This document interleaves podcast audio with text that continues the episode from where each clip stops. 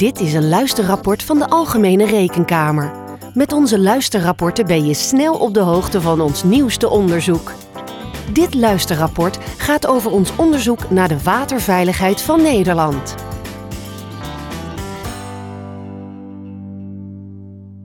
Stel je voor, je woont in Gouda en het gaat regenen, hard. En het blijft regenen, twee dagen lang. Het water stroomt over de dijk heen.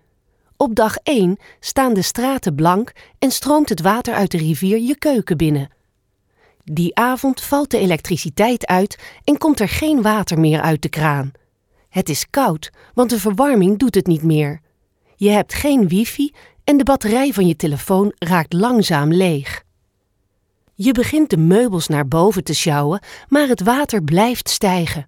Wat moet je doen? Je hebt geen noodpakket, geen schoon drinkwater, geen zaklamp en geen bootje. Je ouders wonen ook in het overstroomde gebied, maar je kunt ze niet bereiken. Hoe kan dit in Nederland? Gelukkig is dit fictie, maar de kans op zo'n gebeurtenis neemt toe. Onze dijken zijn wereldberoemd. Sterke dijken die door ons land slingeren en die het gebied erachter veilig en droog houden voor miljoenen inwoners. Het bouwen, onderhouden en versterken van dijken is dan ook een belangrijke taak van de overheid. Op dit moment werkt de overheid aan een grote dijkversterkingsronde, die klaar moet zijn in 2050 en die volgens de laatste inschatting in 2023 ruim 13 miljard euro kost. Hier heeft de overheid de afgelopen jaren veel in geïnvesteerd. Er is kennis ontwikkeld over de kans dat dijken overlopen of doorbreken en er zijn oplossingen bedacht om dijken te versterken. De overheid let hierbij op de uitgaven. Elke investering in dijkversterking moet doelmatig zijn. Dijkversterking is de belangrijkste strategie voor bescherming tegen overstromingen in Nederland. Toch wil de minister van Infrastructuur en Waterstaat meer doen om ons land in de toekomst te beschermen tegen overstromingen. Want zelfs met heel sterke dijken is een overstroming nooit helemaal te voorkomen. Denk aan de overstromingen in Limburg in 2021. De kans op een overstroming neemt toe door klimaatverandering. Zeespiegelstijging, extreme regenval en hoge rivierafvoeren verhogen de druk op onze dijken terwijl de bevolking achter de dijken groeit en er meer bedrijven komen.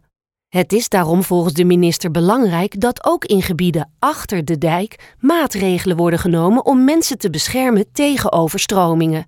Dat is de ambitie van de minister. Hij wil dat Nederland de best beschermde delta ter wereld blijft. Om dit doel te bereiken werkt de minister al sinds 2009 met een nieuwe aanpak voor bescherming tegen overstromingen. Deze aanpak heet meerlaagsveiligheid en bestaat uit drie beschermingslagen. Laag 1 zijn allerlei opties om te voorkomen dat dijken doorbreken of overlopen, zoals het versterken van dijken, maar ook het verbreden van rivieren. Laag 2 zijn maatregelen in ruimtelijke ordening die de gevolgen beperken als een dijk toch doorbreekt of overloopt. Denk aan noodoverloopgebieden, huizen op palen en gebieden zo inrichten dat het water niet richting bebouwd gebied stroomt. En laag 3 is de crisisbeheersing. Dit zijn bijvoorbeeld evacuatieplannen en campagnes om burgers te informeren over wat ze moeten doen bij een overstroming. Juist de bescherming tegen overstromingen achter de dijk komt in Nederland moeilijk van de grond. Dat hebben diverse onderzoeken al aangetoond. In ons rapport over waterveiligheid hebben wij onderzocht hoe dit komt en hoe de minister van INW hier beter op kan sturen. Hiervoor keken we naar het beleid van de minister voor waterveiligheid. De minister besteedt veel tijd en geld aan dijkversterking. Hij stelt hier beleid en regels voor op. Rijkswaterstaat en waterschappen zijn de dijkbeheerders. Zij voeren de dijkversterkingsprojecten uit. De minister biedt in dit beleid opties voor andere maatregelen, zoals rivierverruiming en schadebeperking achter de dijk. We hebben gekeken of de minister ervoor zorgt dat Rijkswaterstaat en de waterschappen van deze opties gebruik maken wanneer zij plannen maken om dijken te versterken. In de dijkversterkingsprojecten die wij hebben onderzocht, zien we dat dijkbeheerders maatregelen in de rivier en achter de dijk wel overwegen, maar dat deze vaak ook weer snel afvallen. In 65% van de projecten kozen de dijkbeheerders voor alleen maar dijkversterking. In 30% van de projecten werd dijkversterking gecombineerd met een kleine riviermaatregel, zoals het verhogen van de oever in de rivier om golven af te remmen, of het aanpassen van de bemaling uit het regionale watersysteem achter de dijk om de waterstand in de rivier te verlagen. In 5% van de projecten die wij hebben onderzocht, maakten gevolgbeperkende maatregelen achter de dijk echt deel uit van de gekozen oplossing. Het ging dan bijvoorbeeld om het aanleggen van een noodoverloopgebied of het aanleggen van een binnendijk. Waarom komen maatregelen achter de dijk moeilijk van de grond? We hebben onderzocht waarom maatregelen achter de dijk afvallen in dijkversterkingsprojecten. Voor dijkbeheerders is draagvlak doorslaggevend. Als bewoners het niet eens zijn met het project, kunnen zij de dijkversterking flink vertragen. Dat levert risico's op voor waterveiligheid. Dus zoeken waterschappen en Rijkswaterstaat naar oplossingen met veel draagvlak. En dit draagvlak ontbreekt vaak voor maatregelen achter de dijk. Bewoners voelen zich veilig achter de dijk en willen geen ingrijpende maatregelen. Zeker niet als de dijk hierdoor minder wordt versterkt, als het landschap hierdoor ingrijpend verandert of als zij zelf moeten meebetalen aan deze maatregelen door bijvoorbeeld hun huis aan te passen. Naast draagvlak spelen kosten een belangrijke rol. Hier stuurt de minister sterk op. We zagen dat het voor dijkbeheerders erg lastig is om een goede inschatting te maken van de kosten van gevolgbeperkende maatregelen achter de dijk. En dat het versterken van een dijk die er al ligt vaak goedkoper is dan het nemen van compleet nieuwe maatregelen in de rivier of achter de dijk. In ieder geval geldt dit tot 2050, want dat is het jaar waarop het beleid van de minister zich richt. Dus dijken worden versterkt. Ook bij de manier waarop dat gebeurt speelt het draagvlak een belangrijke rol.